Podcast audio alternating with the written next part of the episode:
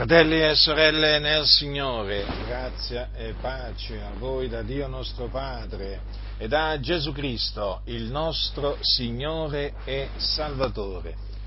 L'Apostolo Paolo, apostolo dei Gentili, nonché dottore, per volontà di Dio, ci ha detto siate miei imitatori come anch'io lo sono di Cristo.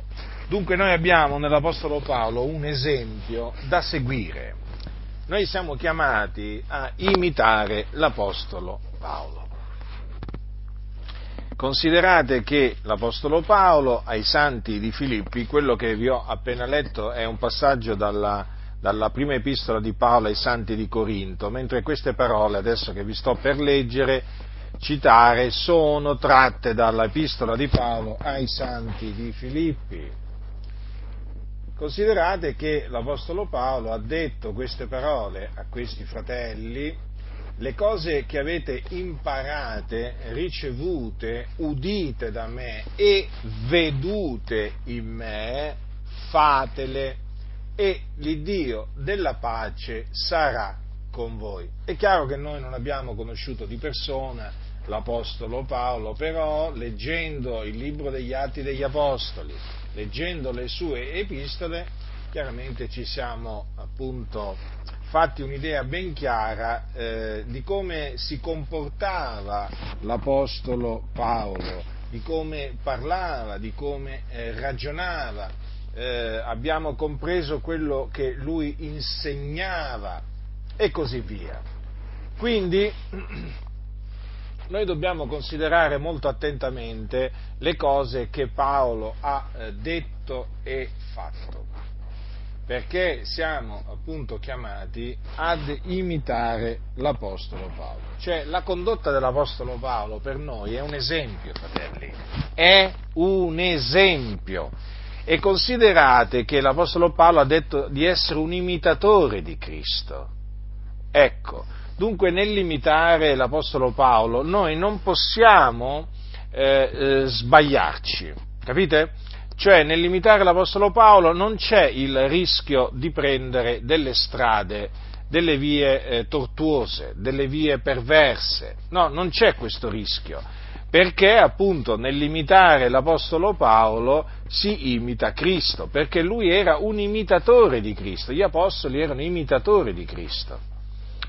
Oggi molti vogliono imitare, imitare, invece che i veri apostoli, gli apostoli del Signore, i falsi apostoli, perché voi sapete che nella Chiesa si sono infiltrati i falsi apostoli. Eh, non è che dobbiamo meravigliarci di questo, noi prendiamo atto che non c'è, non c'è niente di nuovo sotto il sole, fratelli, eh, fratelli, nel Signore. Considerate che i falsi apostoli c'erano nella chiesa di Corinto, poiché codesti tali, diceva l'Apostolo Paolo, sono dei falsi apostoli, degli operai fraudolenti che si travestono da apostoli di Cristo e non c'è da meravigliarsene, perché anche Satana si traveste da angelo di luce. Non è dunque granché se anche i suoi ministri si travestono da ministri di giustizia, la fine loro sarà secondo le loro opere. Ora vorrei che prestate, prestate, prestaste attenzione a questo, cioè i falsi apostoli si travestono da apostoli di Cristo, cioè non sono apostoli di Cristo e quindi hanno bisogno di travestirsi da apostoli di Cristo non sono dei ministri di, eh, di giustizia, allora si devono travestire dai ministri di giustizia. Invece gli apostoli del Signore, noi sappiamo che erano apostoli di Cristo ed erano dei ministri di giustizia. Ecco perché imitare gli apostoli è un dovere, Imitare, e come anche un dovere non imitare i falsi apostoli, perché è chiaro che se imitiamo gli apostoli del Signore non possiamo imitare i falsi apostoli, anzi vi assicuro che imitando gli apostoli del Signore si evita di imitare i falsi apostoli, che ci sono nella Chiesa, fratelli, hanno anche dei nomi ehm, ben conosciuti, sono famosi, hanno, fa, hanno, costruito dei grandi edifici di culto, eh, sono spesso in televisione, sui media, insomma, eh, sono, hanno conoscenze eh, diciamo importanti a livello politico, eh, insomma, i falsi apostoli, voglio dire, non è che sono degli sconosciuti, sono conosciuti dagli uomini, sconosciuti da Dio però, eh? mentre i veri apostoli, i veri servi del Signore sono sconosciuti agli uomini, ma conosciuti, eh, conosciuti a Dio. Quindi noi dobbiamo imitare, fratelli, gli apostoli del Signore. Quindi l'Apostolo Paolo sappiamo che da imitare. Io eh, ve lo ripeto, l'ho già detto infatti tante altre volte, io quando ho cominciato a investigare le scritture, mm, quando ho cominciato a studiare le scritture, ad avere il mio diletto nelle sacre scritture, ehm, ho deciso proprio di imitare l'Apostolo Paolo. Perché veramente mi sono, mi sono accorto, studiando la sua vita e ehm, studiando le sue, le sue lettere, i suoi scritti, eh, in maniera approfondita che veramente l'Apostolo Paolo era ed è anche dottore, eh, perché aveva sia il ministero di Apostolo che il ministero di dottore, era veramente un ministro dell'Evangelo, un ministro stabilito dal Signore nella Chiesa. E dunque mi sono sempre proposto di tenerlo come esempio e di presentarlo come esempio, che poi è l'esempio che dà fastidio oggi. Eh? Chi dà fastidio oggi nella Chiesa? L'Apostolo Paolo. Non che l'Apostolo Pietro non dia fastidio, eh?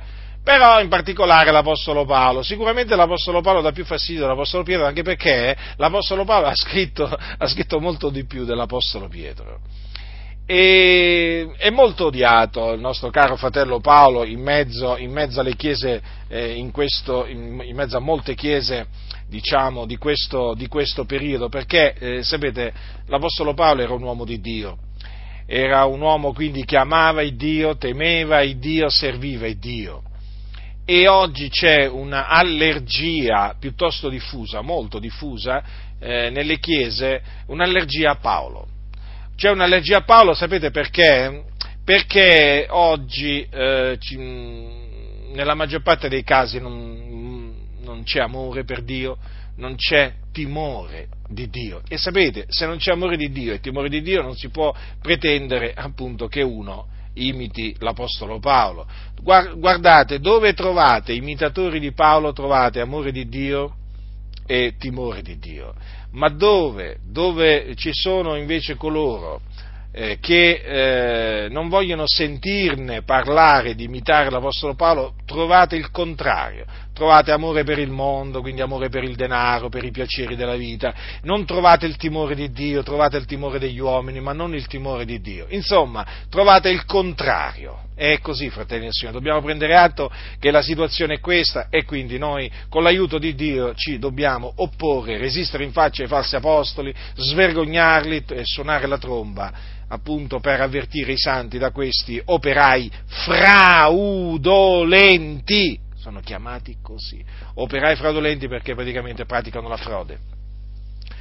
Allora, l'Apostolo Paolo ai santi eh, di Roma ha scritto queste parole, ha scritto tante parole, eh?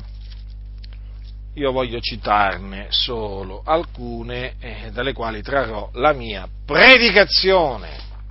Ora, fratelli, capitolo 1, dal versetto 13, epistola di Paolo ai Santi di Roma, O fratelli, non voglio che ignoriate che molte volte mi sono proposto di recarmi da voi, ma finora ne sono stato impedito per avere qualche frutto anche eh, fra voi come fra il resto dei gentili.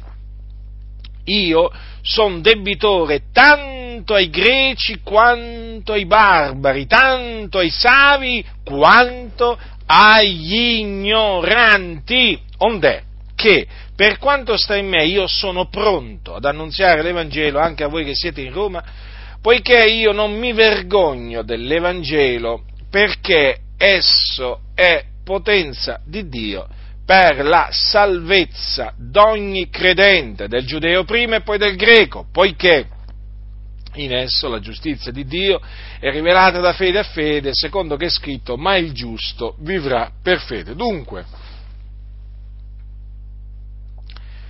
l'Apostolo Paolo fa una eh, dichiarazione molto chiara. lui eh, era pronto ad annunziare l'Evangelo anche ai Romani, anche a Roma, la città più importante di quel tempo. A quel tempo sapete che dominava l'impero romano nel Mediterraneo e eh, Roma era la città più importante dell'impero. E Paolo era pronto ad annunziare l'Evangelo anche a Roma. Lui si sentiva debitore, debitore, tanto verso i greci, tanto quanto i barbari, tanto verso i savi, tanto quanto gli ignoranti. E ha detto che non si vergogna dell'Evangelo. Cioè, lui era pronto ad annunziare l'Evangelo anche a Roma perché non si vergognava dell'Evangelo. E dice anche perché non si vergogna dell'Evangelo. Questa, fratelli del Signore, è, molto importante questa cosa da, eh, da sottolineare, perché appunto questa spiegazione, fratelli, è veramente meravigliosa ci fa, ci fa riflettere tanto, perché lui dice non mi vergogno dell'Evangelo perché esso è potenza di Dio per la salvezza di ogni credente. Ora, l'Evangelo, la parola Evangelo significa buona notizia o buona novella. Adesso mi voglio concentrare nel eh, nel commentare la spiegazione che dà l'Apostolo Paolo? Eh, cioè il motivo per cui lui non si vergogna dell'Evangelo. Poi passerò all'esposizione dell'Evangelo, ma fatemi prima appunto eh, parlare di questa spiegazione che lui dà. Lui dice che non si vergogna dell'Evangelo perché esso, cioè l'Evangelo, è potenza di Dio per la salvezza di ogni credente. Capite bene dunque che l'Evangelo non è un messaggio qualsiasi, non è una parola qualsiasi, perché è una parola, è la parola della buona novella, chiamata anche così, chiamata anche la parola di verità. Ora l'Evangelo è la potenza di Dio, potenza di Dio per la salvezza d'ogni credente. Questo significa che la parola della buona novella o buona notizia è potente a salvare chi crede. A salvare, fratelli. Qui si parla di salvezza. Salvare da che cosa? Dai peccati. Perché Gesù Cristo è venuto nel mondo per salvare i peccatori. Salvarli da che cosa? dai loro peccati. Infatti, quando l'angelo apparve a Giuseppe, quando Giuseppe era fidanzato con Maria e Giuseppe si era proposto in cuor suo di eh, lasciare Maria, eh, perché appunto si era accorto che era incinta, ma a quel tempo Giuseppe non sapeva che Maria era rimasta incinta per virtù dello Spirito Santo. Dico, quando l'angelo gli apparve in sogno, gli disse, Giuseppe, figlio di Davide, non temere di prendere teco Maria, tua moglie, perché ciò che in lei è generato è dallo Spirito Santo, ed ella partorirà un figliolo e tu gli porrai nome Gesù, perché è lui che salverà il suo popolo dai loro peccati. Dunque vedete che la salvezza di cui parla l'Apostolo Paolo è la salvezza dai peccati, perché? Perché l'uomo ha peccato e chi commette il peccato è schiavo del peccato, quindi ha bisogno di essere affrancato dal peccato. E l'Evangelo è potenza di Dio per affrancare il peccatore dai suoi peccati. Naturalmente questa salvezza si consegue mediante la fede, credendo nell'Evangelo, appunto, Infatti vedete che è scritto per la salvezza d'ogni credente. Quindi per, affinché il peccatore sia salvato dai suoi peccati, occorre che lui creda nell'Evangelo. Quindi, sia che nell'Evangelo crede il giudeo o il greco, l'effetto è sempre lo stesso, sia nel giudeo che nel greco. È quello che l'Evangelo porta salvezza, la salvezza dal peccato e dunque chi crede nell'Evangelo viene liberato dai suoi peccati. Quindi questa salvezza è per grazia, non è per opere, appunto perché per ottenerla bisogna credere nell'Evangelo. Ora, perché è potenza di Dio per la salvezza di ogni credente del giudeo prima e poi del greco? Lo spiega l'Apostolo Paolo.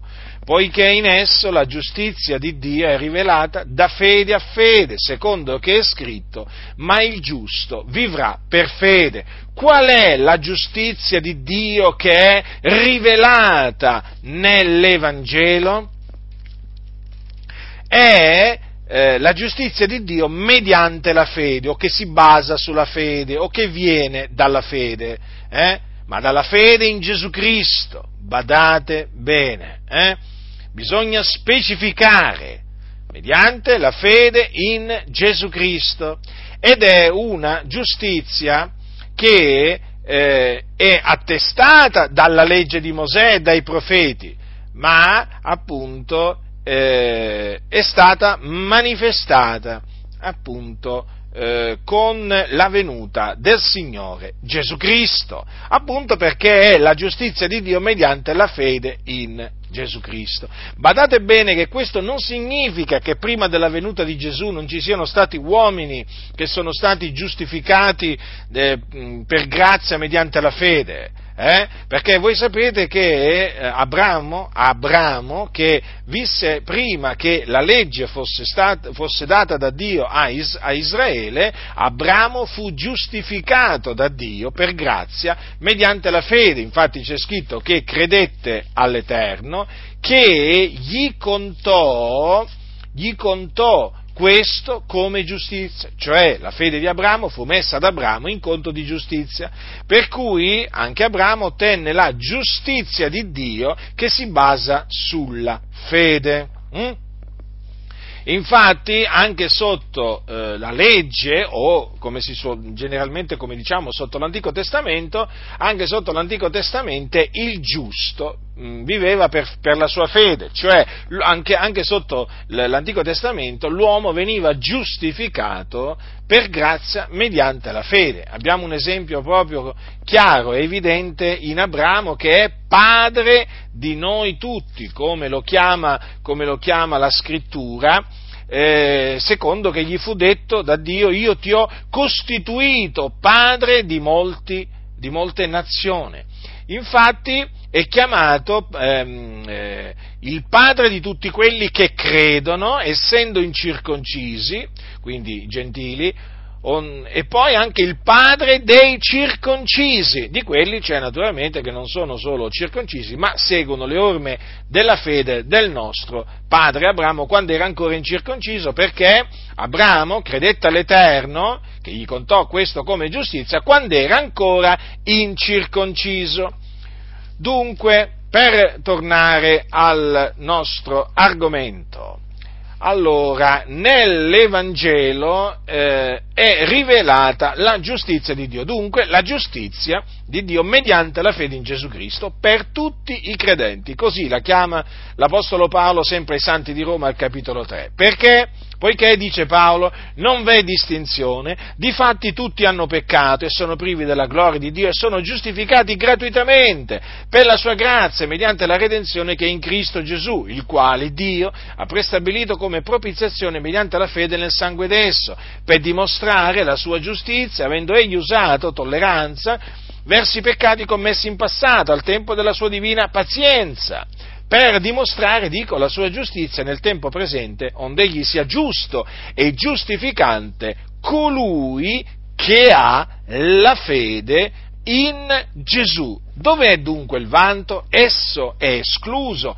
Per qual legge delle opere? No, ma per la legge della fede, poiché noi riteniamo che l'uomo è giustificato mediante la fede senza le opere della legge. Il Dio egli fosse soltanto l'Iddio dei giudei? Non è egli anche l'Iddio dei gentili? Certo, lo è anche dei gentili, poiché è un Dio solo, il quale giustificherà il circonciso per fede e l'incirconciso parimente, mediante la fede. Dunque, ecco perché è potenza di Dio per la salvezza di ognuno che crede il Vangelo, perché nell'Evangelo è rivelata, manifestata questa giustizia la giustizia di Dio mediante la fede in Gesù Cristo. Che cosa significa dunque questo? Per tutti i credenti, eh? eh? Per tutti i credenti, non per tutti gli uomini, attenzione, attenzione, perché ci sono quelli che prendono queste parole per dire no, ma alla fine poi il Signore giustifica tutti, tutti sono giustificati in Cristo. No, questa giustizia di Dio mediante la fede in Gesù Cristo è per tutti i credenti, cioè per coloro che credono. Eh?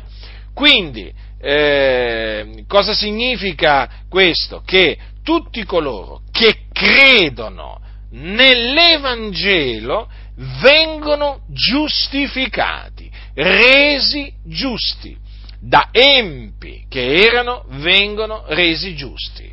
Quindi, ehm, da peccatori che, eh, che, che erano, eh, venendo giustificati, smettono di essere, anno, di essere annoverati tra i peccatori, cominciano a essere annoverati tra i giusti, i giusti, sì, coloro che credono in Gesù sono i giusti.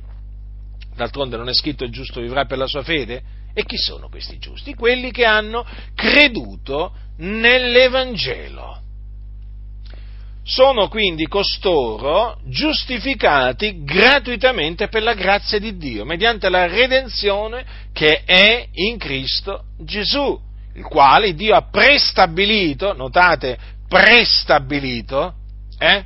perché in effetti Gesù Cristo è l'agnello di Dio ben preordinato prima della fondazione del mondo ad essere eh, offerto eh, eh, o, affri- o, offrire se stesso in sacrificio a Dio per le nostre colpe, eh, o comunque preordinato da Dio ad essere la propiziazione per i nostri peccati. Allora Dio lo ha prestabilito come propiziazione mediante la fede nel sangue d'esso, per dimostrare la sua giustizia. Vedete? Dunque ciò che avviene ehm, eh, quando, eh, quando il, pe- il, peccatore, quando l'uomo crede nell'Evangelo è questo, no? Dio dimostra la sua giustizia, eh, eh giustificando l'uomo, giustificandolo per la sua grazia mediante la fede. Per cui l'uomo che viene giustificato per la, gra- per la, grazia di Dio mediante la fede non ha di che vantarsi nel cospetto di Dio, per quale ragione? Per, per, per, perché appunto la giustificazione lui la ottiene eh, soltanto mediante la fede, senza le opere della legge. Quindi il vanto è escluso escluso perché appunto egli è stato giustificato per grazia mediante la fede in Gesù Cristo. D'altronde ricordatevi che mm, Cristo ci è stato fatto da Dio giustizia. Mm? Non solo sapienza, non solo redenzione e non solo santificazione, ma anche giustizia. Infatti Gesù Cristo è il, come dice la Sacra Scrittura, il termine della legge per essere giustizia ad ognuno che crede. È chiaro dunque che questo vale sia per i giudei che per i gentili. Qualcuno dirà, ma veramente pure per i giudei, pure per gli ebrei? Sì, anche per gli ebrei, perché il giusto vivrà per fede. Dunque gli ebrei hanno bisogno, eh, hanno bisogno di ascoltare l'Evangelo hanno bisogno di credere nell'Evangelo per essere giustificati, perché non possono giustificarsi tramite le loro opere, le opere della legge, perché mediante le opere della legge nessuna carne sarà giustificata nel suo cospetto, in quanto mediante la legge è data la conoscenza del peccato. Dunque è nostro dovere annunziare anche agli ebrei l'Evangelo e dire eh, appunto um, anche, anche, agli ebrei che è nell'Evangelo che è manifestata la giustizia di Dio attestata dalla legge e dai profeti, cioè la giustizia di Dio mediante la fede in Gesù Cristo perché appunto eh, l'Evangelo, fratelli del Signore, è, eh, era stato già promesso da Dio per mezzo dei suoi profeti nelle scritture, come anche la giustificazione per grazia mediante la fede era stata da Dio preannunziata nelle scritture. Infatti considerate che l'Apostolo Paolo, sapete che l'Evangelo era già stato promesso perché appunto i profeti avevano parlato, avevano parlato del Cristo o Messia, eh, preannunziando la sua morte espiatoria, la sua resurrezione il terzo giorno. E, ma, il, ma, Dio aveva anche predetto che avrebbe giustificato gli uomini mediante, eh, mediante la, eh, mediante la fede. Infatti, dice Paolo ai Galati, la scrittura, prevedendo che Dio giustificherebbe i gentili, per la fede preannunziò ad Abramo questa buona novella, in te saranno benedette tutte le genti, in te come in te, quindi in Cristo, nella progenie d'Abramo, sono stati benedetti appunto anche i gentili e non solo gli ebrei, ma questa benedizione è solamente per coloro che credono nell'Evangelo. Allora costoro sono, a prescindere che siano ebrei o gentili, sono benedetti con il credente Abramo.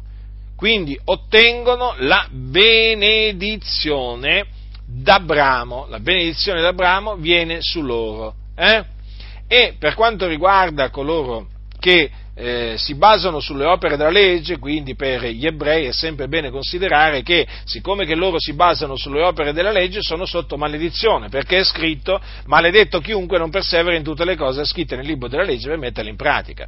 Ora io ho studiato l'ebraismo o giudaismo e vi posso assicurare che l'ebraismo è fatto di centinaia e centinaia di precetti, ma veramente eh, ce ne sono veramente tantissimi, ma non, viene, non eh, a parte il fatto che questi precetti non è che, non è che sono solamente quelli della, della, Torah, quindi della legge, ma ci sono anche i precetti del Talmud, che praticamente è della tradizione ebraica che vengono messi sullo stesso livello, anzi sopra, perché poi con il Talmud, con la tradizione, gli ebrei annullano la legge Esattamente, fanno quello esattamente che facevano i loro predecessori ai tempi di Gesù, per, qua, per la qual cosa appunto Gesù li rimproverò severamente. Eh? Allora, loro praticamente non mettono in pratica tutte le cose scritte nel libro della legge, ma nella maniera più assoluta, ve lo posso assicurare. E quindi eh, ha ragione l'Apostolo Paolo, e quando mai? L'Apostolo Paolo eh, non è che non poteva, non poteva non avere ragione, perché è respirato da Dio. Ha ragione l'Apostolo Paolo quando dice che sono sotto maledizione ragione, perché loro non perseverano in tutte le cose scritte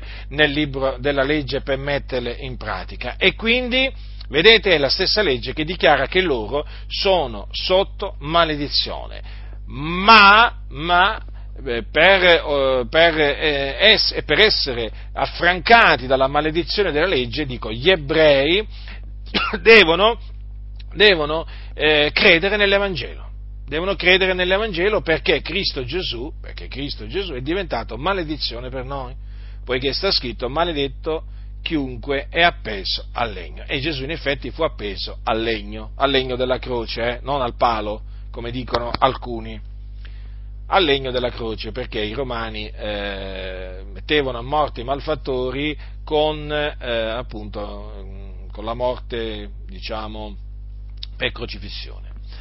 Allora, e eh, quindi eh, Cristo Gesù è diventato maledizione per noi affinché la benedizione di Abramo venisse eh, sia sui giudei che anche sui gentili, in Cristo Gesù naturalmente. Quindi sia i giudei che i gentili per ottenere la benedizione d'Abramo devono credere nell'Evangelo. Solamente in questa maniera, dunque, eh, gli uomini eh, vengono giustificati.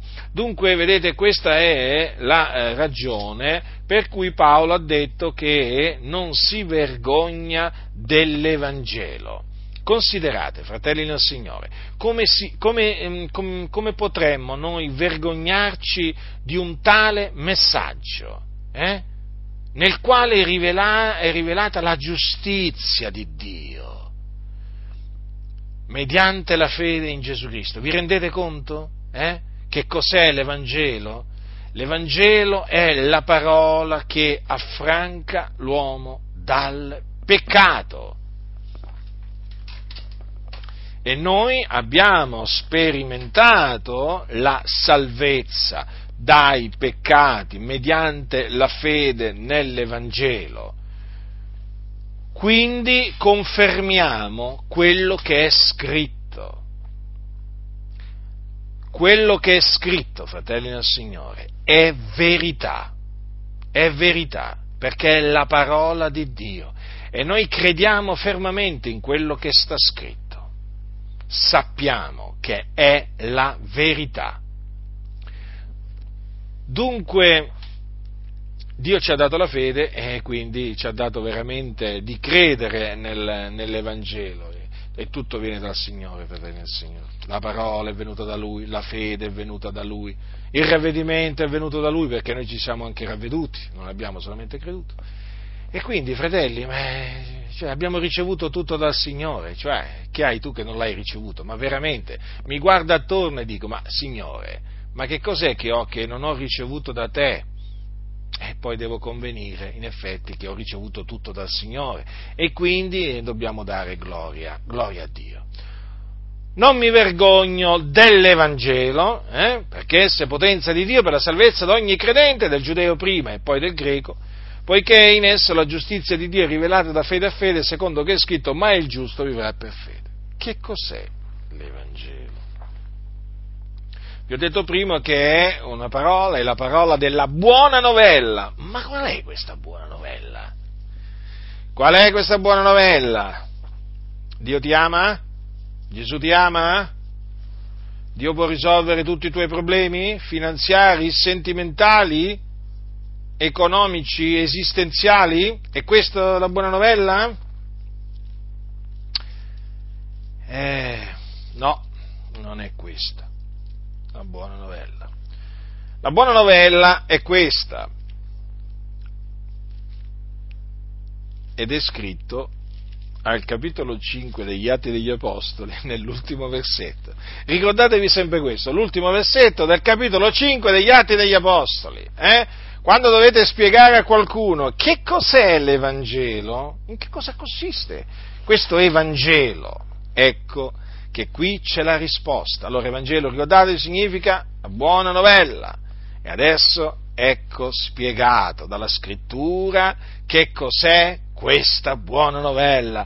Dice ogni giorno nel Tempio e per le case non ristavano di insegnare e di annunziare la buona novella che Gesù è il Cristo Ecco l'Evangelo, ecco la buona novella che gli apostoli non smettevano di annunziare. Quindi annunziavano sempre questo messaggio, sempre questo messaggio, che Gesù è il Cristo. Sì, Gesù di Nazareth è il Cristo, ossia l'unto. Si può dire anche Gesù è il Messia. Eh?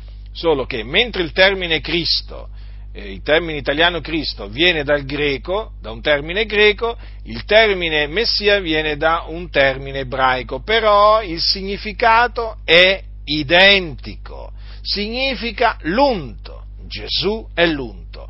Questa è la buona novella di cui l'Apostolo Paolo non si vergognava, del, della quale io non mi vergogno, e che vi esorta a non vergognarvi, eh, della quale vi esorta a non vergognarvi, fratelli, non vi vergognate dell'Evangelo, cioè della buona novella che Gesù è il Cristo. Dunque, Gesù di Nazareth è il Cristo, cioè l'unto.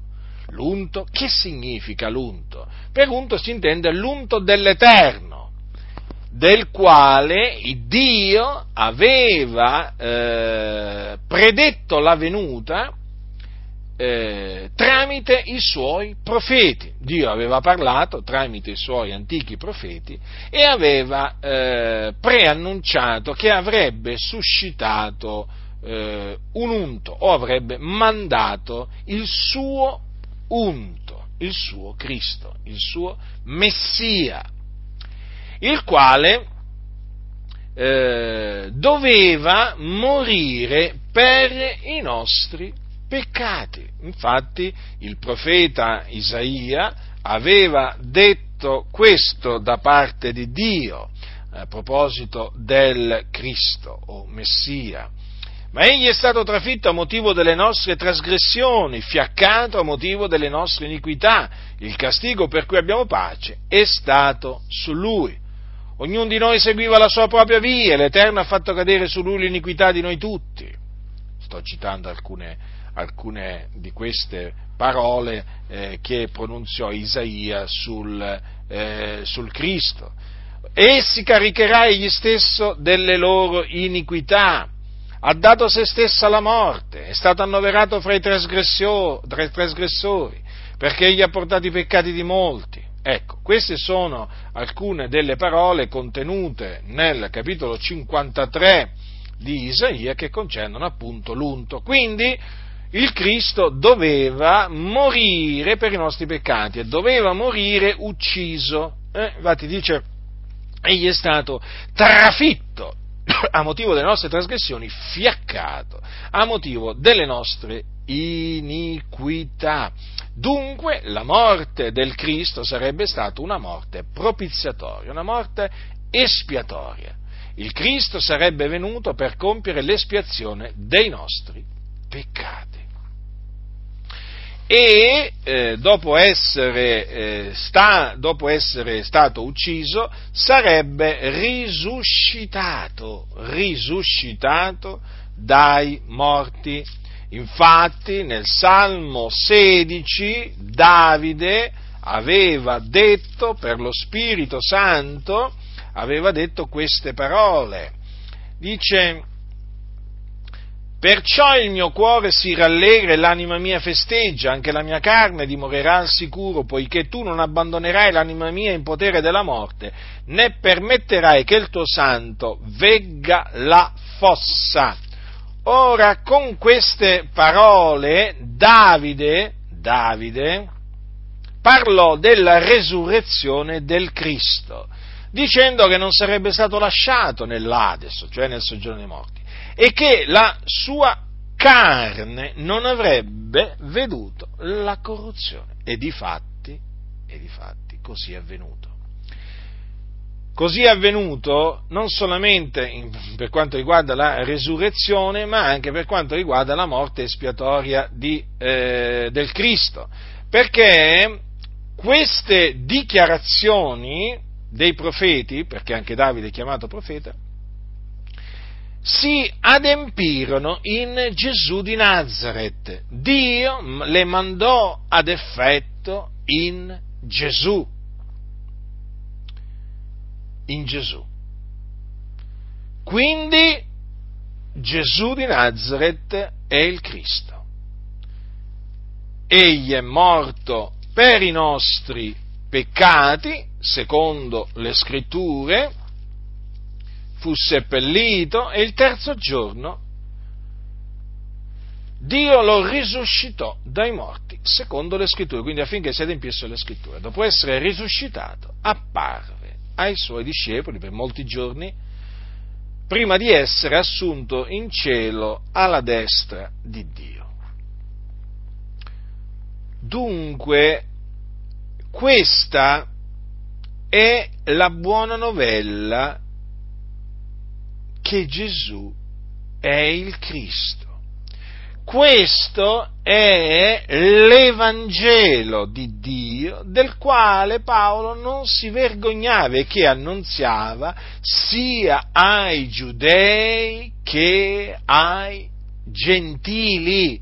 L'Apostolo Paolo scongiurava sia giudei che gentili a ravvedersi e a credere nella buona novella che Gesù è il Cristo. non si vergognava di prendere insulti, di essere deriso, no, no, no, proprio lui proprio non gli interessava, non gli interessava, perché lui sapeva che l'Evangelo è potenza di Dio per la salvezza di ognuno che crede. E l'Apostolo Paolo, guardate, che vide molti ravvedersi e credere nell'Evangelo che lui annunziava e quindi essere, eh, li vide proprio liberati, salvati dai loro peccati l'Apostolo Paolo poté vedere gli effetti benefici, meravigliosi, gloriosi dell'Evangelo ai suoi giorni. Perché noi non li stiamo vedendo? Quando noi vediamo un peccatore reso giusto, quando noi vediamo uno schiavo del peccato che viene liberato dal peccato, eh, che cosa eh, vediamo se non veramente l'opera di Dio? eh, la potenza di Dio che si è manifestata in quell'uomo, in quella donna, mediante appunto l'Evangelo. Quell'uomo, quella donna, credendo nell'Evangelo, è stato affrancato dai suoi peccati, è stato giustificato, è stato reso giusto. Ecco dunque, fratelli nel Signore, che eh, possiamo veramente proclamare anche noi eh, che non ci vergogniamo dell'Evangelo. No, non ci vergogniamo. Guai a coloro che si vergognano dell'Evangelo. Guai. Perché l'Evangelo è la parola di Dio, è la parola di Cristo Quando annunziamo, ricordatevi, l'Evangelo, annunziamo Cristo, parliamo di Cristo, testimoniamo di Cristo. Quindi chi si vergogna dell'Evangelo si vergogna di Cristo. Rifletteteci, fratelli, rifletteteci. Disse Gesù un giorno, se uno si sarà vergognato di me e delle mie parole in questa generazione adultera e peccatrice, anche il figliol dell'uomo si vergognerà di lui quando sarà venuto nella gloria del Padre suo coi santi angeli. Vedete, fratelli, che cosa, che cosa implica vergognarsi dell'Evangelo? Significa vergognarsi di Gesù, significa vergognarsi delle sue parole perché le parole di Paolo sono le parole di Cristo, perché Cristo parlava in Paolo. E poi l'Evangelo che annunziava Paolo, eh, e che annunziavano anche gli altri apostoli naturalmente, ma adesso mi sto soffermando sull'Evangelo che annunziava Paolo. Paolo l'aveva ricevuto per rivelazione di Cristo. Vi ricordate infatti quando Paolo disse ai santi della Galazia, gli disse... Ehm, e in vero, fratelli, io vi dichiaro che l'Evangelo da me annunziato non è secondo l'uomo, poiché io stesso non l'ho ricevuto né l'ho imparato da alcun uomo, ma l'ho ricevuto per rivelazione di Gesù Cristo. Quindi era stato Gesù Cristo, fu Gesù Cristo a rivelare a Paolo l'Evangelo. Dunque, vergognarsi, fratelli, dell'Evangelo che annunziava Paolo significa vergognarsi di Cristo Gesù. E quelli che si vergognano di Cristo Gesù, sappiate che Cristo si vergognerà di loro. Questa è una malvagia generazione, è una, una generazione storta e perversa, che chiama il male bene e il bene male. Lo sapete, fratelli, che coloro che veramente dicono la verità sono derisi, quelli che praticano la giustizia sono derisi, sono perseguitati. Eh? È una generazione malvagia, adultera, peccatrice, come l'ha, definita, come l'ha definita la Sacra Scrittura. Ecco, in mezzo a questa generazione dobbiamo tenere alta la parola di verità, l'Evangelo, la buona novella che Gesù di Nazareth è il Cristo, il Messia. E bisogna essere pronti a annunziare questa buona novella sia ai giudei che ai gentili. Non è che i giudei lasciamo stare i fatti loro, eh? Capito come fanno, come fanno, gli stolti, che dicono no, ma noi agli ebrei non gli, non gli, dobbiamo annunziare l'Evangelo, e che gli annunziamo agli ebrei? E che gli annunziamo? Stiamo in silenzio, eh? Che gli annunziamo agli ebrei? Stiamo in silenzio, ecco, quando ci troviamo davanti agli ebrei, eh, la ricetta di costoro, sapete qual è? Silenzio. Come silenzio? Come silenzio? Ma Paolo, quando andava nelle sinagoghe degli ebrei, che faceva? Stava in silenzio? L'Apostolo Paolo predicava agli ebrei nelle sinagoghe loro, addirittura nelle loro sinagoghe. Quando lui arrivava in una città, l'Apostolo Paolo, essendo ebreo di nascita, andava nella sinagoga. Mm? se c'era una sinagoga, si recava nella sinagoga di sabato e cominciava a predicare. Sì, sì, quando gli davano la parola naturalmente, eh, lui eh, predicava l'Evangelo, la buona novella che Gesù era il Messia. C'erano quelli che credevano, perché erano ordinati a vita eterna, e c'erano quelli che non credevano, gli ebrei disubbidienti, che poi lo perseguitavano lo perseguitavano e che naturalmente complottavano contro la sua vita appunto per eh, cercare di ucciderlo perché lui praticamente predicava l'Evangelo, non stava in silenzio, non stava in silenzio davanti agli ebrei, lui che era ebreo di nascita. Ora, questi stolti dicono che loro si fanno giudei coi giudei. Sapete, prendono un passo della scrittura loro vogliono giustificare il loro silenzio. No, sto parlando di pastori evangelici, naturalmente. Voi avete compreso, comunque meglio che specifico. In questi giorni non si fa altro che parlare appunto di questi stolti pastori eh, evangelici che si presentano come pastori evangelici, di cui alcuni addirittura si presentano come apostoli, ma sono tutto tranne che apostoli. Eh? e che appunto voi sapete che hanno fatto questo patto scellerato, maledetto da Dio con gli ebrei, che è un patto commerciale praticamente. Eh? Gli ebrei li hanno adescati, loro sono cascati dentro la trappola, ma proprio in pieno, eh? e eh, naturalmente eh, condizione eh, chiaramente implicita di questo patto è che non devono assolutamente molestare e turbare gli ebrei andandogli a dire ravvedetevi, credete nell'Evangelo, credete che Gesù è il Messia. No, silenzio, silenzio, agli ebrei non bisogna parlare di Gesù. Ah no? no? Lo dicono, lo dicono. No, no, no, noi non gli dobbiamo parlare di Gesù. Al massimo se ci chiedono qualcosa, sì, allora lì. Però fino a che non ci chiedono niente, noi non gli dobbiamo parlare di Gesù, ma vi rendete conto? Allora, questa è gente scellerata.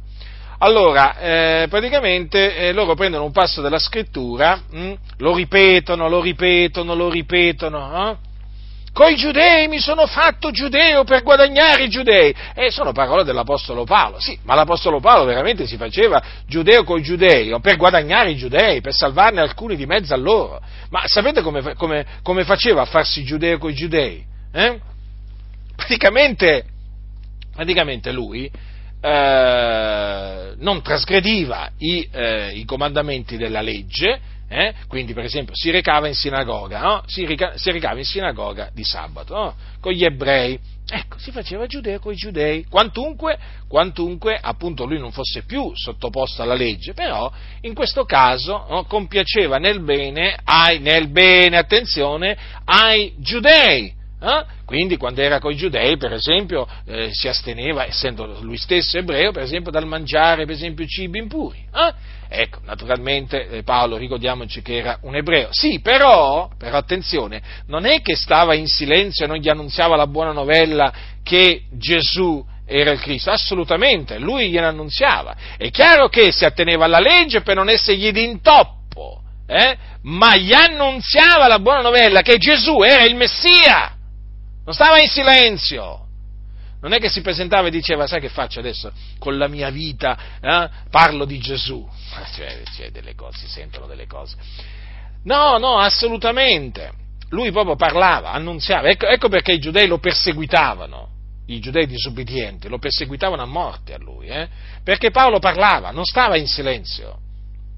Quindi, quello mi sono fatto giudeo giudeo non significa che Paolo stava in silenzio, non diceva niente, non parlava di Gesù ai giudei, come invece questi stolti fanno. Allora, che fanno questi allora? Si fanno codardi coi giudei. Codardi! Certo, sono dei codardi, si vergognano. Si vergognano dell'Evangelo, si vergognano della buona novella che Gesù è il Cristo. Eh? E stanno in silenzio. Ma credo anche perché credo che molti di loro ci, anche, ci saranno quelli che sono rimasti ingannati. Vabbè, ammettiamo che ci siano quelli come si suol dire, in buona fede. Ammettiamo anche che ci siano alcuni veramente veri credenti in mezzo a questi eh, pastori che hanno fatto questa alleanza scellerata con gli ebrei, ammettiamolo, non, non, non vogliamo escluderlo non vogliamo escludere, per ignoranza, per, mm, insomma per diversi motivi sono stati praticamente ingannati, no? però noi non mettiamo in dubbio che un giorno sono stati salvati, ma questo riguarda solo una parte, ma io credo che ci siano non pochi che non hanno mai non hanno mai creduto nell'Evangelo e quindi che non sono nati da Dio. Ormai lo sappiamo, in mezzo alle denominazioni evangeliche ci sono anche tanti pastori che non sanno nemmeno cosa sia l'Evangelo, che non sanno cosa sia nascere dall'alto, nascere da Dio. Sono dei peccatori come tutti gli altri che appunto sono schiavi dei peccati e che appunto sono sulla via della perdizione. Quindi voglio dire a quelli che magari sono in buona fede, ma voglio proprio, guarda, voglio anche ammettere questo, io voglio dire a quelli che sono in buona fede e che si sono lasciati trascinare eh, in questo patto scellerato, ma svincolatevi, liberatevi, non abbiate niente a che fare con gli ebrei, perché questo è un patto fatto con gli ebrei che negano che Gesù è il Cristo, quindi con coloro che rigettano l'Evangelo, perché se la buona novella è che Gesù è il Cristo Messia, è evidente che gli ebrei che negano che Gesù è il Cristo rigettano l'Evangelo. Allora, ascoltatemi, divincolatevi e andatevene via, andatevene via, lasciateli perdere a questi, a questi che si sono messi a fare affari, si sono messi a compiere affari con gli ebrei, perché questi qua non è che, non è che si sono messi con i giudei per guadagnare i giudei a Cristo, no, ma per fare soldi con i giudei, non per salvare i giudei, ma per fare soldi con i giudei, tutta un'altra cosa, perché sono servi di Mammona, eh? Poi, ripeto, ci possono essere anche quelli in mezzo a loro che trascinati dai servi di Mammona sono rimasti ingannati e noi naturalmente ci rivolgiamo a questi affinché veramente eh, si ravvedano, com- comprendano il grave errore che, ab- che hanno fatto e veramente lasciano perdere questo patto questo patto maledetto da Dio che hanno fatto queste chiese con, con, gli ebrei che negano che Gesù è il Cristo. Quindi Paolo si studiava, si, non era un codardo, Paolo era coraggioso, Paolo era disposto a morire per l'Evangelo, infatti fu vicino alla morte diverse volte. Eh? Sì, per mano dei giudei lui rischiò proprio di, essere, di morire diverse volte. Per quale ragione? A motivo dell'Evangelo. Quindi sì, si fece giudeo con i giudei, eh? ma per guadagnare i giudei, infatti lo dimostrò perché gli annunziava l'Evangelo la buona novella che Gesù è il Cristo. Quindi prendiamo di esempio l'Apostolo Paolo. L'Apostolo Paolo non si vergognava dell'Evangelo anche quando si trovava in mezzo agli ebrei. Lui sapeva bene che gli ebrei odiavano Gesù, sapeva bene che gli ebrei rigettavano Gesù, però lui era un uomo pieno di coraggio, un uomo pieno di forza, eh? era un uomo pieno di sapienza. E eh, lui gli annunziava l'Evangelo. Poi certamente c'erano quelli che lo rigettavano, l'Evangelo, e lo perseguitavano, ma lui era disposto a morire, anzi lui si compiaceva nelle persecuzioni a cagione di Cristo perché diceva quando sono debole allora sono forte. Quindi questi qua che citano queste parole sono dei codardi, perché loro non vogliono predicare l'Evangelo ai giudei, non vogliono farsi nemici i giudei a motivo di Cristo, no, loro vogliono farseli amici andando contro Cristo, infatti si vergognano di Cristo e pagheranno caramente questa scellerata alleanza che hanno fatto con gli ebrei disubbidienti. Dio è un vendicatore e non lascia impunito il colpevole. Questi questi sono colpevoli perché hanno dimostrato agli ebrei davanti al mondo, hanno dimostrato di vergognarsi del nome di Gesù Cristo, il nome che al di sopra di ogni nome. Eh?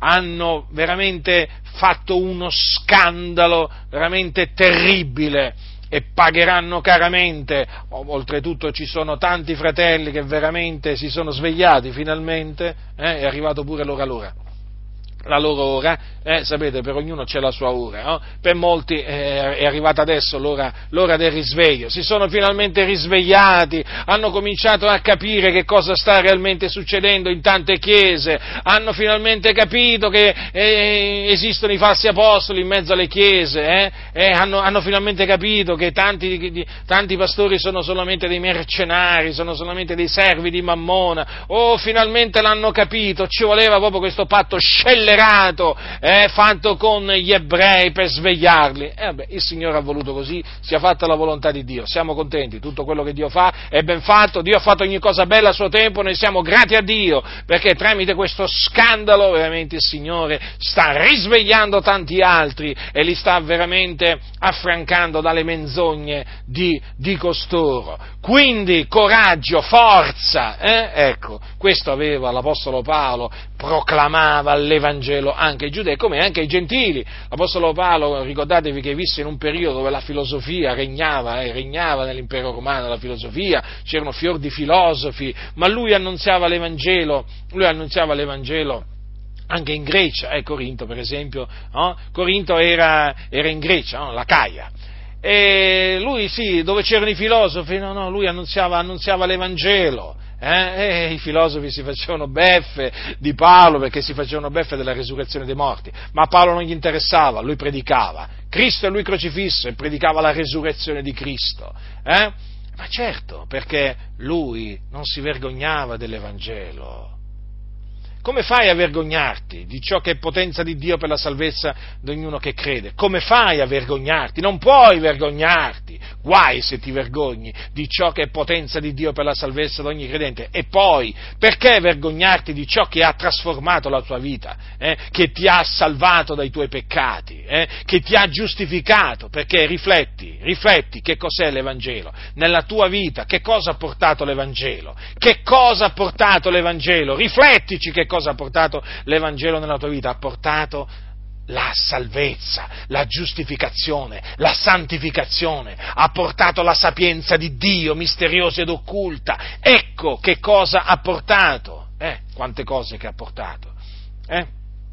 E allora, e allora voglio dire, come si può, come si può, come io veramente non concepisco, non, per me è inconcepibile, un credente, un cristiano, un discepolo di Gesù non deve vergognarsi, non può vergognarsi dell'Evangelo. Ma se veramente, ma consideriamo, fratelli nel Signore, ma consideriamo da vicino eh, la, la grande salvezza, la grande salvezza che ci ha portato l'Evangelo ma noi eravamo insensati, traviati, ribelli, servi di varie concupiscenze e voluttà, menevamo la nostra vita in malizia, ci odiavamo gli uni gli altri, eravamo odiosi, eravamo figlioli d'ira come tutti gli altri, fratelli del Signore per natura. Ecco cosa eravamo agli occhi di Dio, eravamo sulla via della perdizione che andava all'inferno.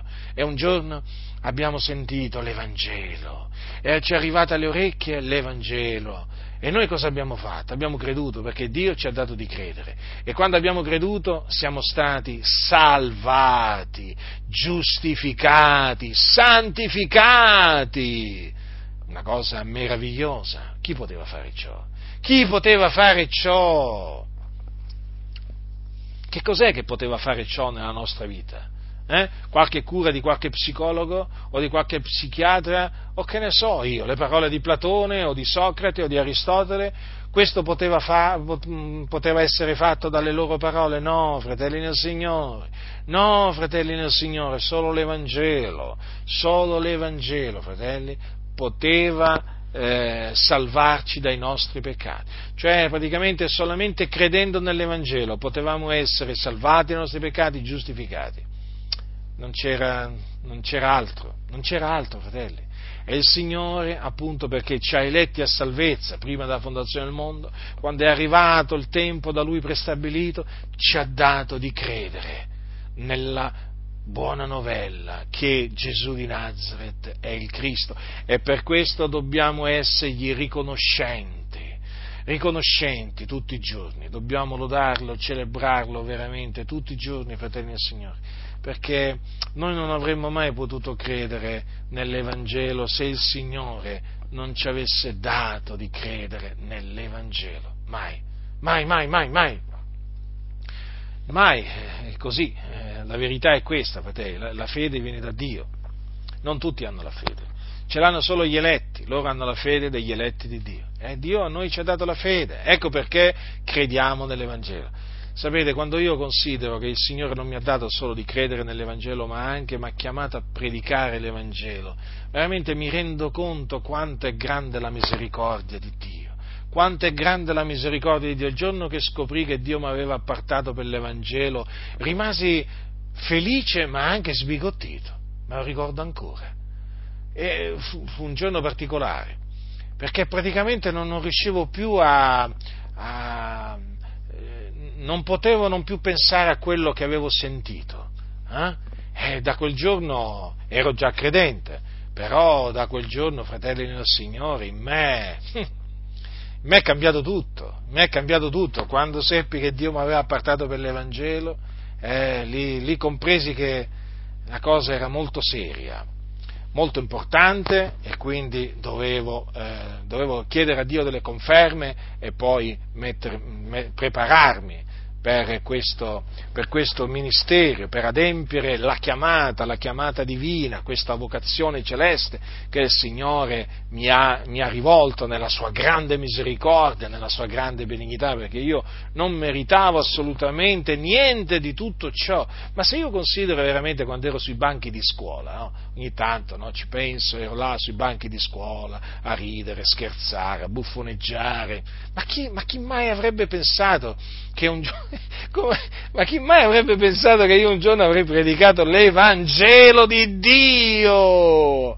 Ma proprio non mi era mai balenato per la testa, fratelli nel Signore, ma mai, mai, mai, mai, avevo altro per la testa, ma proprio avevo altro. Poi è arrivato il giorno che il Signore veramente mi ha dato di credere nell'Evangelo, mi ha salvato e poi è arrivato il giorno in cui mi ha fatto conoscere che mi aveva chiamato a predicare l'Evangelo. E allora veramente è stato veramente qualcosa, qualcosa di meraviglioso venire, venire, a sapere questo e poi naturalmente qualcosa di meraviglioso vedere Dio operare in me per rendermi atto a predicare l'Evangelo, il suo Evangelo, l'Evangelo della gloria del beato Dio, eh? come, l'ha, come, l'ha, chiamato eh, l'Apostolo Paolo. L'Apostolo Paolo che a, a, a Timoteo gli diceva, gli diceva queste cose. Io dice rendo grazie eh, a colui che mi ha reso forte, a Cristo Gesù nostro Signore, dell'avermi egli reputato degno della sua fiducia, ponendo al ministero me, che prima ero un bestemmiatore, un persecutore, un oltraggiatore, ma misericordia mi è stata fatta perché lo feci ignorantemente nella mia incredulità e la grazia del Signore nostro è sovrabbondata con la fede, con l'amore che è in Cristo Gesù.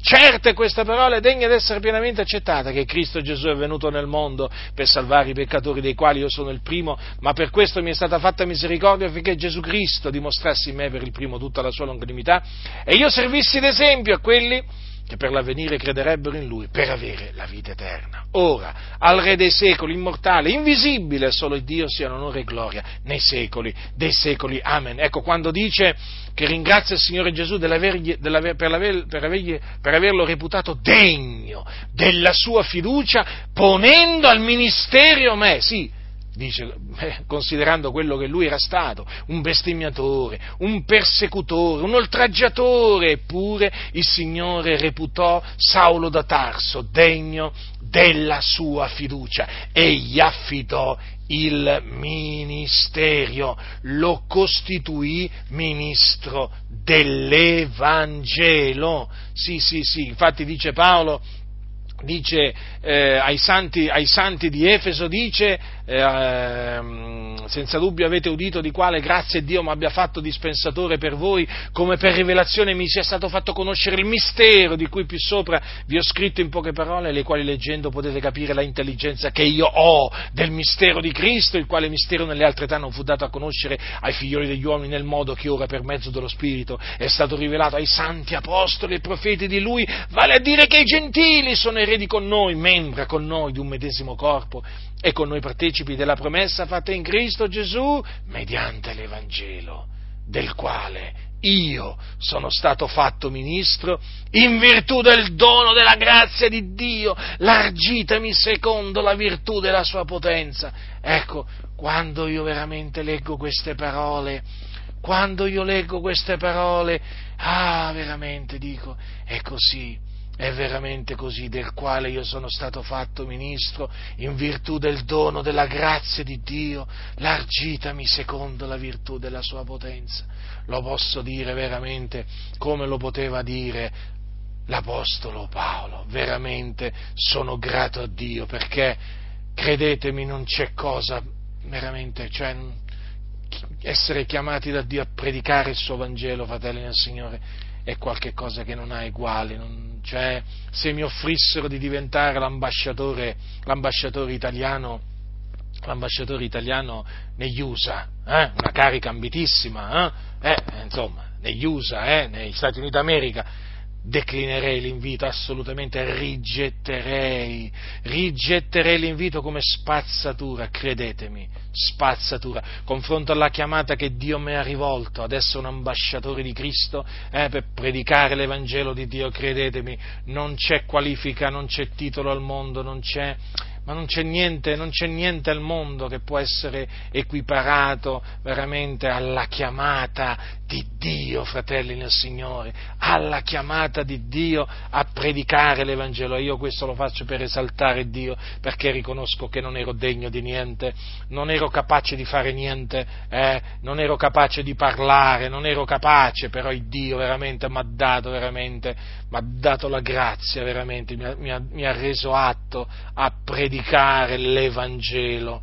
Mm? Noi dunque facciamo da ambasciatori per Cristo, ecco fratelli del Signore, fare da ambasciatori per Cristo, fratelli, c'è qualcosa di meraviglioso, predicare nel nome di Cristo Gesù l'Evangelo della gloria del beato Dio, ma che cosa sono?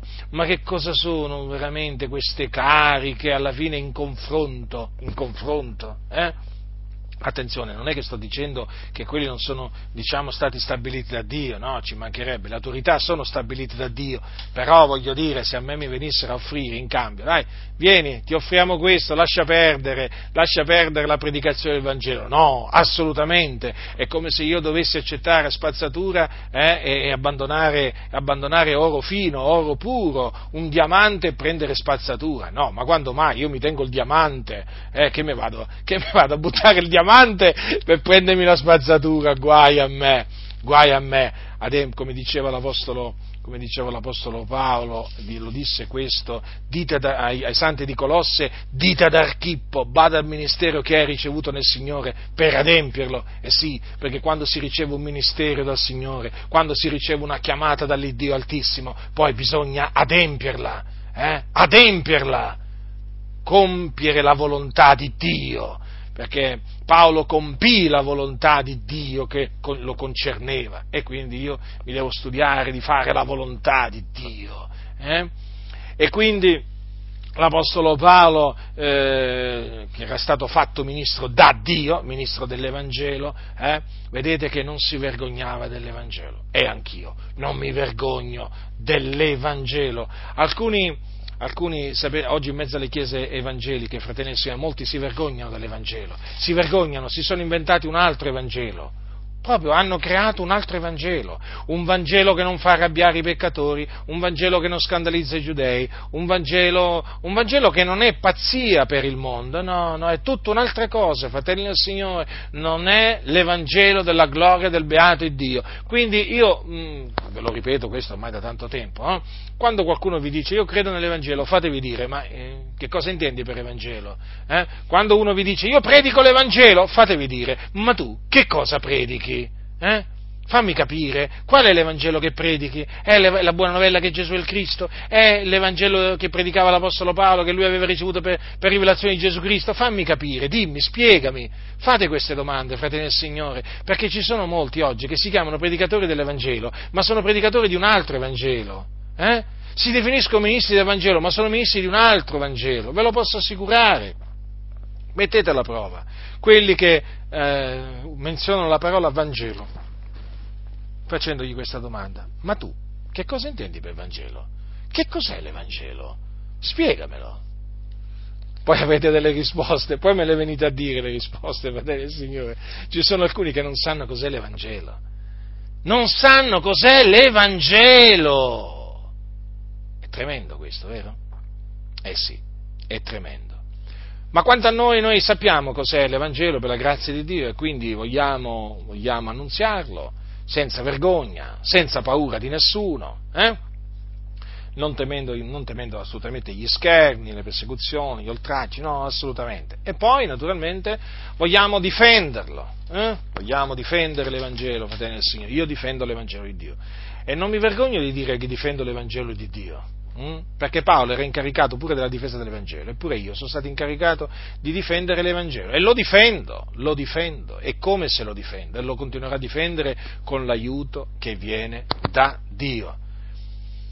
Questa è una generazione malvagia, eh, purtroppo la malvagità è penetrata nelle chiese, fratelli, oggi veramente trovare qualcuno che predica l'Evangelo, sapete, non è cosa facile. Eh? Non è facile, non è facile, perché vi ripeto, oggi è più facile sentire predicare un altro Vangelo anziché l'Evangelo di Dio, appunto, che annunziavano gli Apostoli. Eh, d'altronde, quando la Chiesa decide di compiacere al mondo, quando la Chiesa eh, comincia ad amare, ad amare, il mondo, poi succede anche che accantona l'Evangelo, lo modifica, lo, lo, lo, manipola, lo altera, è così fratelli, è così, non c'è niente di nuovo sotto il sole, ma appunto eh, sapendo che ciò che sta avvenendo è già avvenuto, dobbiamo veramente levarci in favore dell'Evangelo in favore dell'Evangelo. Naturalmente mm, ci leviamo in favore anche dottrina, del velo, eh? ci, do, ci, leviamo in favore del proponimento dell'elezione di Dio, ci leviamo in favore del battesimo con lo Spirito Santo, dei doni dello Spirito Santo, ma noi ci leviamo in favore, eh? in favore di tutto quello che sta scritto. Però, siccome che questa mia predicazione concerne l'Evangelo, voglio dirvi che appunto noi siamo chiamati a levarci in favore dell'Evangelo. E quando vediamo che l'Evangelo è attaccato, non stiamocene con le mani in mano, leviamo la nostra voce forte e chiara, eh? Per iscritto, a voce, dobbiamo difendere l'Evangelo. L'Evangelo è la parola più attaccata che ci sia in mezzo alle chiese evangeliche, è il messaggio più disprezzato e più attaccato in mezzo alle chiese evangeliche. No, alcuni di voi pensavano che fosse il messaggio più attaccato, più disprezzato nella Chiesa Cattolica Romana, vero? Eh? No, anche nelle chiese evangeliche, sì, là sicuramente, eh? però anche in mezzo alle chiese evangeliche, guardate che non è che le chiese evangeliche sono da meno eh, della Chiesa Cattolica Romana, perché stanno peraltro seguendo le orme della Chiesa Cattolica Romana sono tutte ormai stradate là, sulla stessa strada sono, praticamente. Anche tante chiese evangeliche hanno fatto sparire l'Evangelo. La croce è sparita. La croce è sparita, ve lo posso assicurare, sotto un cumulo di menzogne, sotto un cumulo di spazzatura. E allora che faremo noi? Che faremo noi? Mm, predicheremo, predicheremo, la croce, la parola della croce, che è scandalo ai giudei, pazzia per i gentili, ma per quelli che sono chiamati, tanti giudei che appunto gentili, è potenza di Dio, sapienza di Dio. Sì, l'Evangelo di Dio è potenza di Dio, è sapienza di Dio, fratelli. Quindi non possiamo vergognarci della potenza di Dio, non dobbiamo vergognarci della sapienza di Dio. No, fratelli del Signore.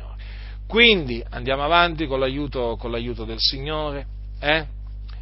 perseverando, perseverando nella fede nel Vangelo, mediante il quale siamo salvati. Hm? Mediante il quale siamo salvati, come dice l'Apostolo Paolo ai santi di Corinto, quando gli ricorda l'Evangelo. Eh?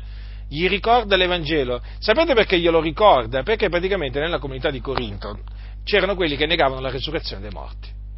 E allora Paolo gli ricorda l'Evangelo. Perché? Perché nell'Evangelo si parla della resurrezione dei morti, perché Gesù è risuscitato dai morti.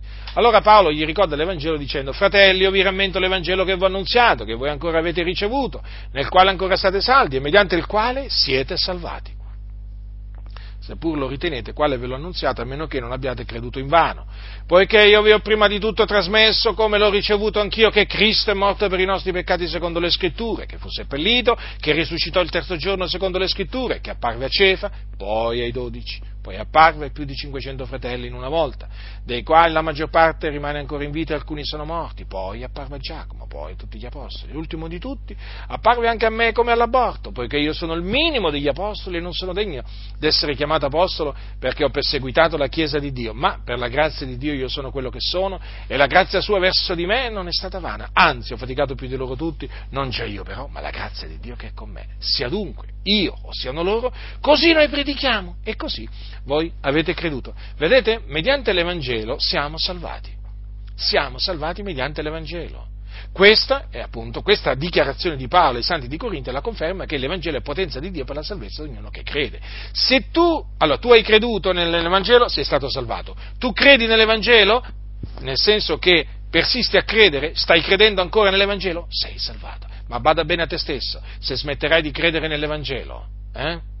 Se smetterai di credere nell'Evangelo, te ne andrai in perdizione alla fine poi non sarai salvato nel regno celeste del Signore, eh? ma morirai nei tuoi peccati. Se smetti di credere nell'Evangelo, te lo posso assicurare, morirai nei tuoi peccati e te ne andrai nelle fiamme dell'inferno. Quindi persevera nella fede nell'Evangelo e questo è l'Evangelo. Non c'è un altro Evangelo, non abbracciare un altro Evangelo. Eh? Te lo proporranno? Rigettalo. Tu devi ritenere questo Evangelo nel quale hai creduto eh? e che sta scritto qua. Eh? Vedete? il Dio ha voluto che l'Apostolo Paolo prendesse spunto dal fatto che nella Chiesa di Corinto alcuni non, dicevano che i morti non risuscitano, non v'è risurrezione dei morti, eh, per ricordargli l'Evangelo. Talvolta penso veramente, guarda un po' il Signore, il Signore come usa anche, praticamente, nel senso usa, eh, fa sì che eh, ci siano delle situazioni da cui poi lui, il Signore, converte il male in bene, praticamente, che, conver- che converte in bene, no? delle situazioni negative, avverse, che il Signore poi converte in bene. Fa, eh, appunto, venendo a questo esempio, no? nella chiesa di Corinto alcuni dicevano che non verrà resurrezione morti. Paolo, nella sua prima epistola, ecco, subito li smaschera, li, li confuta, eh? ricordandogli l'Evangelo. E noi quindi oggi veramente possiamo leggere queste parole eh, concernenti il Vangelo appunto per questa ragione, perché là alcuni si erano messi a dire non v'è resurrezione dei morti. E allora vedete che l'Apostolo Paolo gli ricordò eh, che nell'Evangelo eh, c'è il fatto che Cristo è risuscitato dai, dai, morti, è risuscitato per la nostra giustificazione e se Cristo non fosse risuscitato noi saremmo ancora nei nostri peccati. E dopo naturalmente parla anche poi della risurrezione dei morti che sperimenteranno eh, i, morti, i, morti, in Cristo, eh? perché Cristo è la primizia appunto di quelli, eh, di quelli che dormono, così, così è chiamata. Quindi, fratelli, ritenete veramente l'Evangelo della gloria del beato Dio fino alla fine, fino alla fine. E non vergognatevi, non vergognatevi dell'Evangelo. Quando avete l'opportunità, quale cosa migliore per dire che cos'è l'Evangelo nel quale voi avete creduto hm? e mediante il quale appunto siete salvati. Non abbiate paura, hm, non abbiate vergogna. L'Evangelo è la parola di Dio, vivente e permanente, così è chiamata. Sapete? Ogni carne come erba, ogni sua gloria come il fior dell'erba, l'erba si secca, il fiore cade, ma la parola del Signore permane in eterno. E questa è la parola della buona novella che vi è stata annunziata. Avete compreso dunque? La parola della buona novella. È la parola del Signore che permane in eterno. La buona novella che Gesù di Nazareth è il Cristo la grazia del Signore nostro Gesù Cristo sia con tutti coloro che lo amano con purità incorrotta.